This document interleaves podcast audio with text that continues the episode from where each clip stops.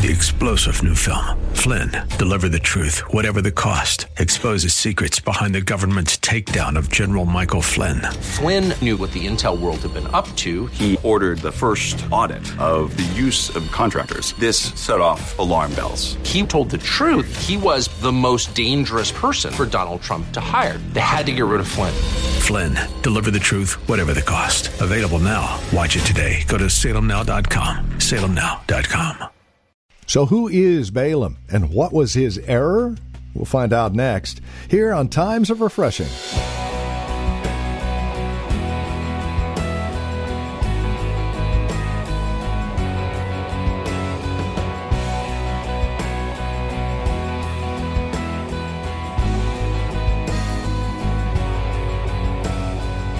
The error of Balaam. Now, we have to go back to the Old Testament to find out who Balaam is and what his error was, and we'll do just that today. But we're sent there from a small little passage here in Jude at the end of God's Word. Jude, verse eleven. The error of Balaam is the subject of our time today.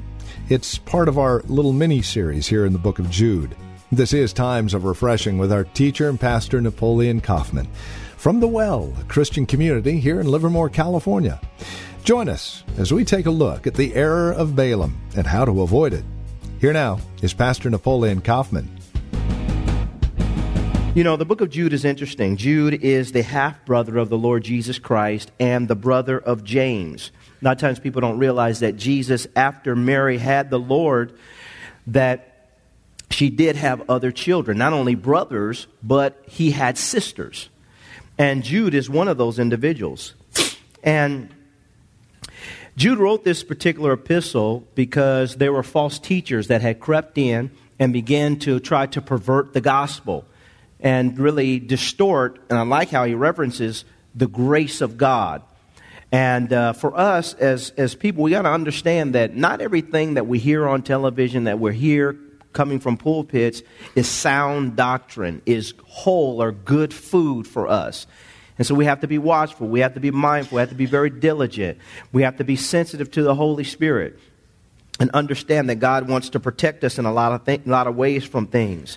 And so Jude here is basically giving them insight into some of the characteristics of these false teachers. He said that they despise authority, reject authority, they they defile the flesh, and they speak evil of dignitaries. This is one of the, the great And I, I love this. I mean, it's very clear. One of the great characteristics that we have to look out for when we're dealing with people, do they reject authority?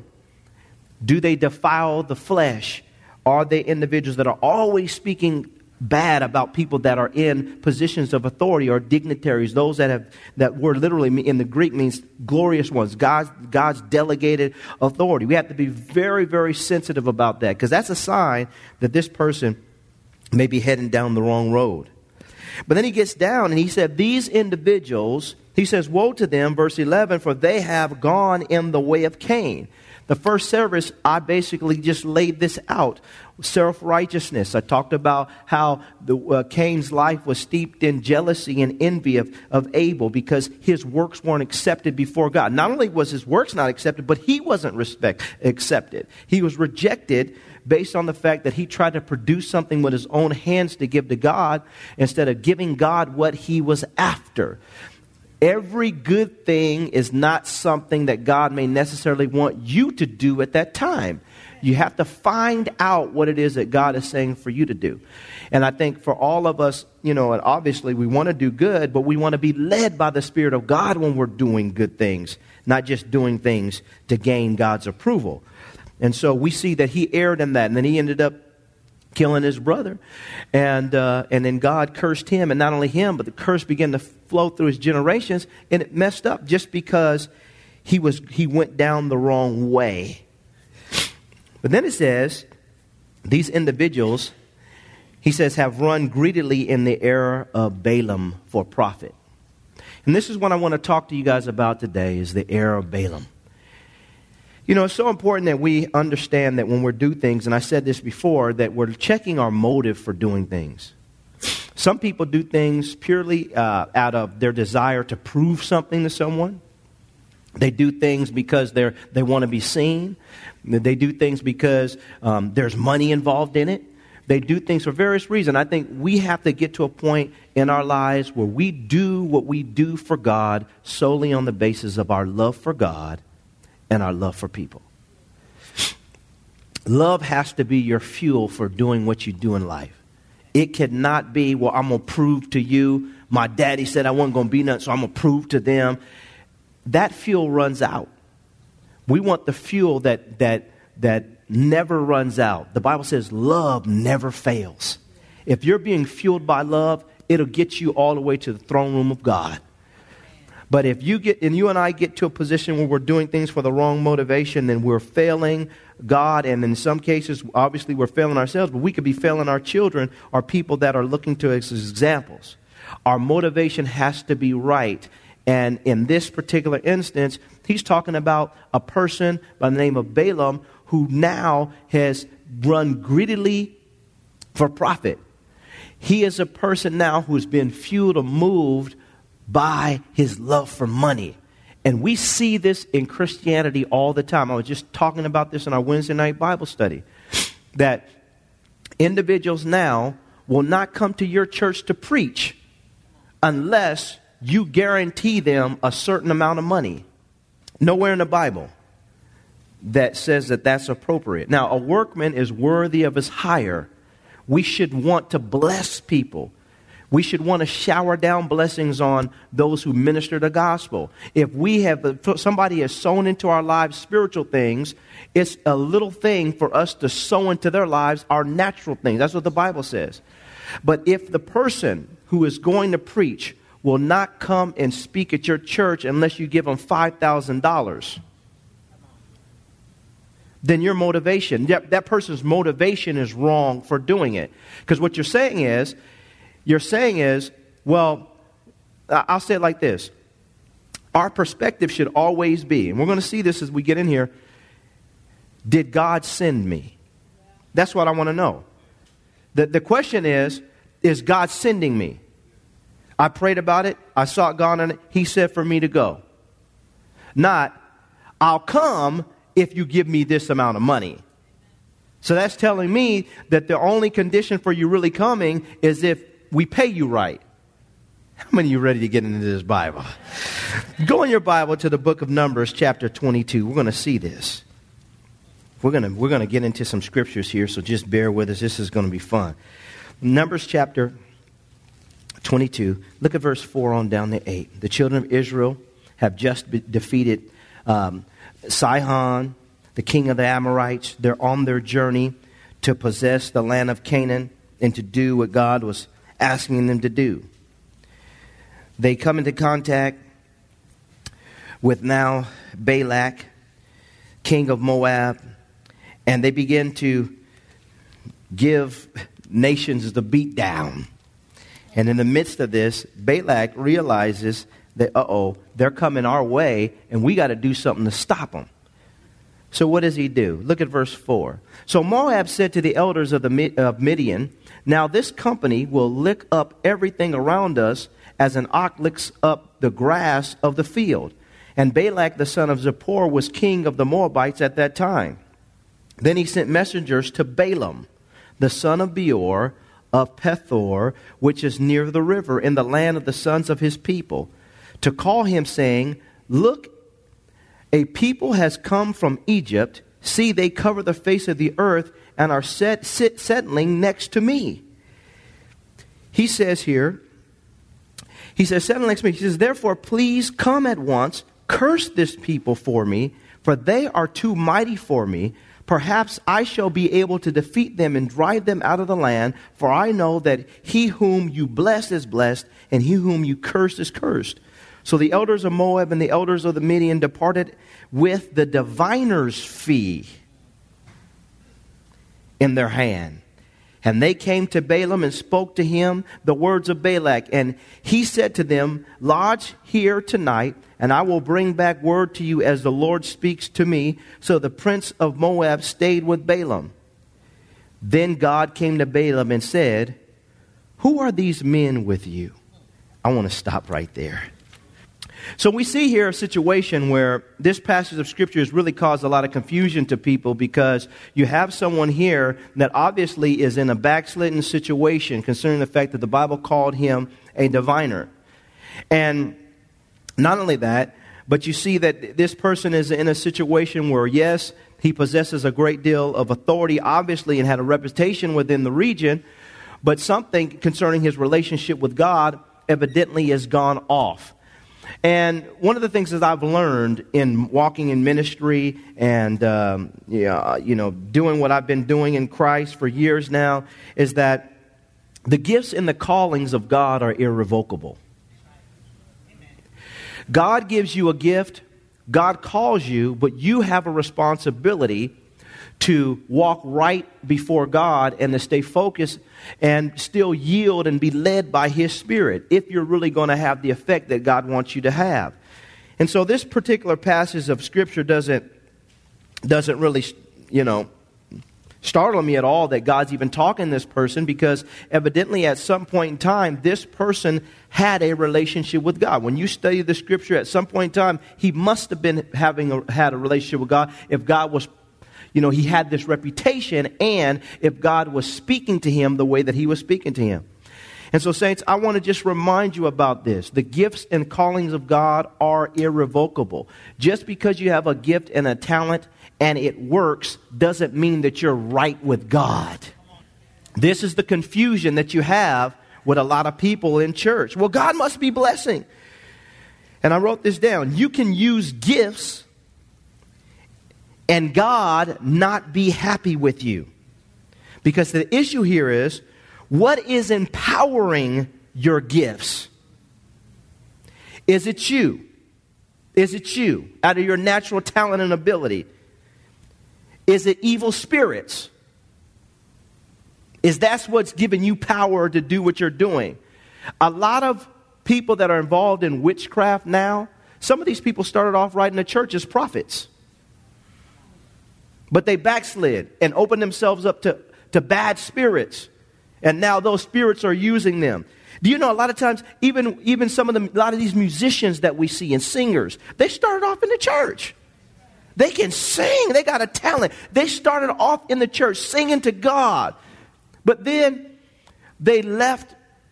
They allowed themselves to be overtaken by evil spirits or just their own human spirit. But we want to be people that are in our gifts and our talents, our abilities are empowered by God and by the Holy Spirit. Listen to me, saints. Now hear me real clearly as I say this to you. Listen to me, please. There is a difference between gifts and callings and the anointing. Understand, the Bible never said that the anointing was irrevocable. It said the gifts and the callings of God are irrevocable. But it doesn't say that the anointing is not. So what we want on our lives is the gift and the calling, but we want the anointing, because that's what gives you power to do what God's asking you to do. Can I have an amen in here? And so it says your evil spirits, I put you, your evil spirits, or the Spirit of God. But the key to all of it, and we're going to see this as we get down in here, the key to all of this is your motivation. Your motivation. Your motivation keeps you in a position where the anointing continues to flow, and you're doing things to please because you love God and you love God's people, and you're not doing things because you're greedy for money or you want to be seen, or you want to become popular. And this is the mistake that he got into. We know the story. He goes before God. God tells him, because God loves the people, because he loves Israel, he speaks to him. He tells him, you can't, you can't curse them. They're blessed. He goes through this series of dealings with God to the point that at the end, he basically told Balak, you can't, I can't curse them. They're blessed. But there was a problem. And I've shared this before in this church. Go to Numbers chapter twenty-five. There's a problem here. Because on the surface, it looks as if Balaam has been obedient. It looks as if Balaam has done what is right in the sight of God. But Balaam, because he was motivated and moved by his desire for money, he opens something else up here that just blew me away as I studied this. Look at this in twenty, verse, chapter twenty-five, verse one on down to eight. God has already said that they're blessed. He, re- he released a blessing. He said that they were blessed, the children of Israel. But look at verse one in chapter twenty-five. Now Israel remained in Acacia Grove, and the people began to commit harlotry with the woman, with the women of Moab. They invited the people to, to the sacrifices of their gods, and the people ate and bowed down to their gods. So Israel was joined to Baal of Peor, and the anger of the Lord was aroused against Israel. Then the Lord said to Moses, take all the leaders of the people and hang the offenders before the Lord out in the sun, that the fierce anger of the Lord may turn away from Israel. So Moses said to the judges of Israel, every one of you kill his men who are joined to Baal of Peor. And indeed, one of the children of Israel came and presented to his brethren a Midianite woman in the sight of Moses. Wow. And in the sight of all the congregation of the children of Israel, who were weeping at the door of the tabernacle of meeting.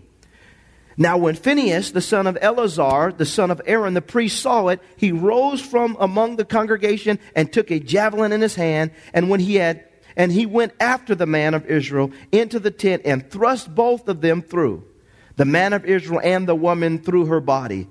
So the plague was stopped among the children of Israel. Powerful. Now, we see here, God said they're not blessed. God said they are blessed. He said they are blessed. You can't curse them. But in this particular situation, we see something happen here that is amazing. The enemy is a strategist. He knows. Now watch this. He's a strategist. He knows that, okay, the only way, if God, if I can't use this diviner who's in a backslidden condition to speak a curse, then the only way that I can get the children of Israel to fall prey to deception is by getting them to, or, or to, to God's, to, the only way I can get God to get angry with them so I won't have to touch them, God will, is if I get them involved in sexual immorality. I get them to join themselves with someone. I get them to disobey God, because now we won't need to curse them. God will be angry at them, and he'll deal with them. So the Bible says the anger of the Lord was aroused against them, and God sent a plague because of their rebellion and disobedience. The question is, how did they know how to get children of Israel, the children of Israel, in this predicament? Come back next week and I'll tell you.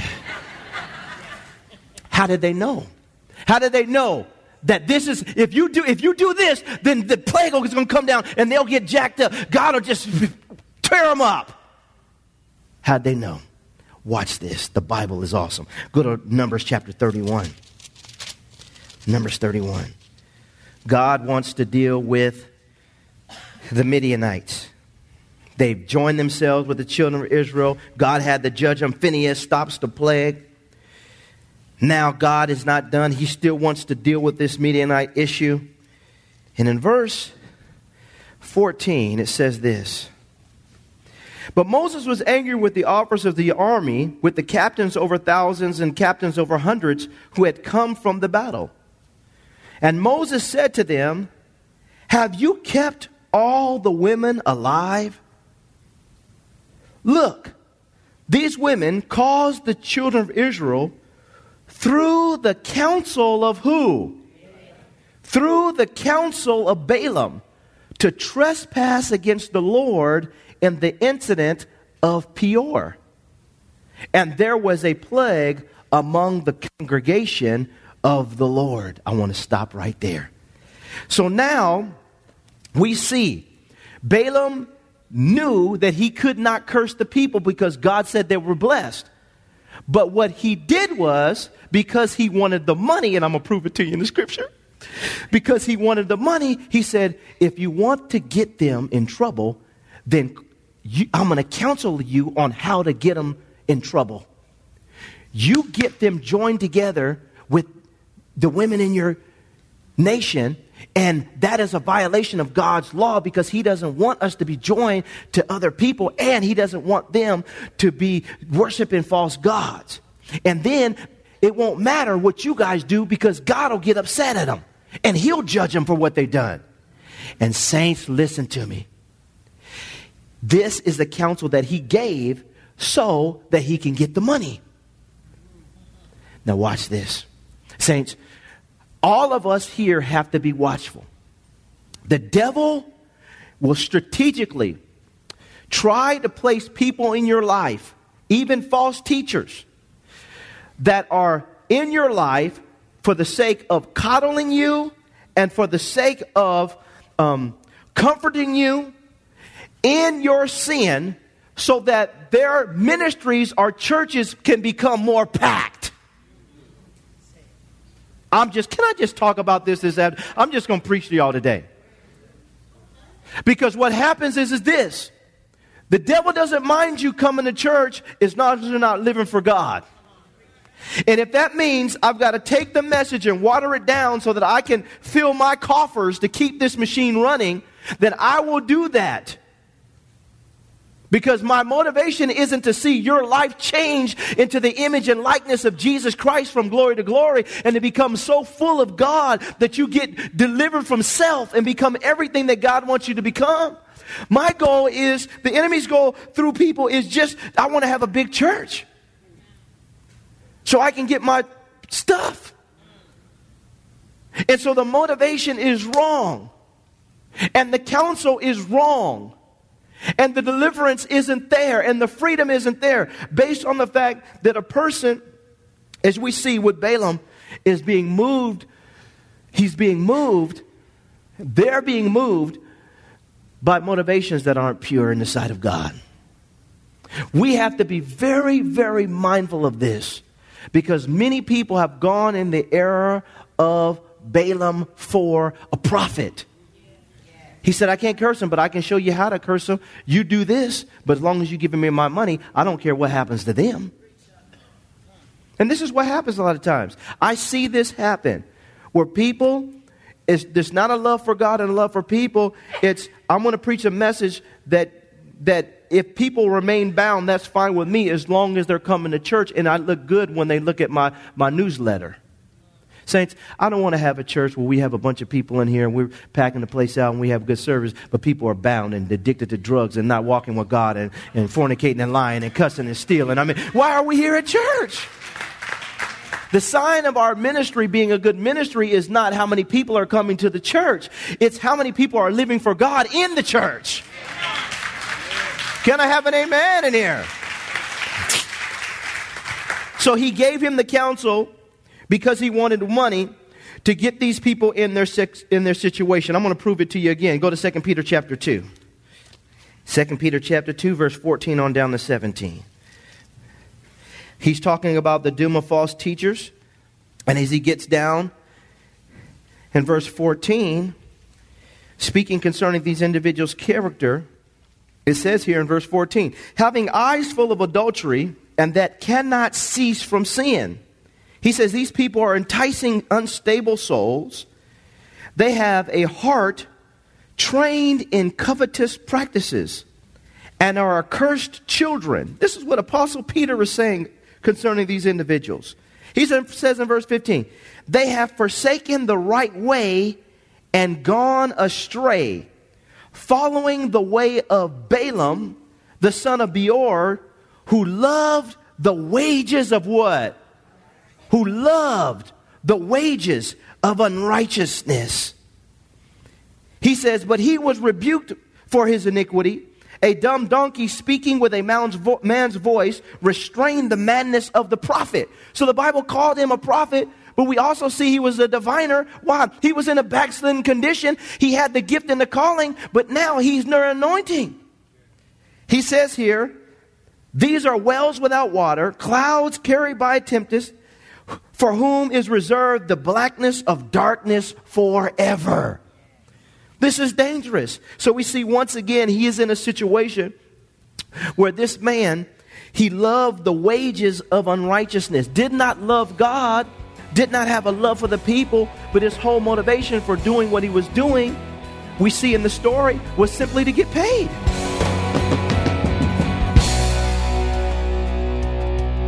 a production of the Well Christian Community. This has been Times of Refreshing with our teacher and pastor, Napoleon Kaufman. As we close out our time together today, we trust and pray our time together has encouraged you in Christ, has encouraged you in your walk and relationship with Him. If it has, we'd love to hear from you. Now, there are a couple of ways you can get a hold of us. By phone, of course, the easiest, nine two five, two nine two, seven eight zero zero. Again, you can reach us at nine two five, two nine two, seven eight zero zero. You're also welcome to write to us. Address your envelope to the Well Christian Community, twenty-three thirty-three Neeson Drive. That's here in Livermore, California, the zip code nine four five five one. Of course, you can always stop by our website. You can learn all about us at the well church dot net. That's the well church dot net. You can even take advantage of a few links, one of which will take you to our Facebook page, or if you're on Facebook, simply look for The Well Christian Community. Don't forget, as you visit our website, take a moment and drop us an email. Let us know you paid us a visit. You can also follow Pastor Napoleon, by the way, on Twitter. His address, at Napoleon Kaufman. All one word, at Napoleon Kaufman. We thank you for spending time with us again today and look forward to seeing you next time we get together as we continue looking at God's Word for times of refreshing. Until then, may Jesus Christ be highly exalted in your life, and may He bring you a peace that passes all understanding.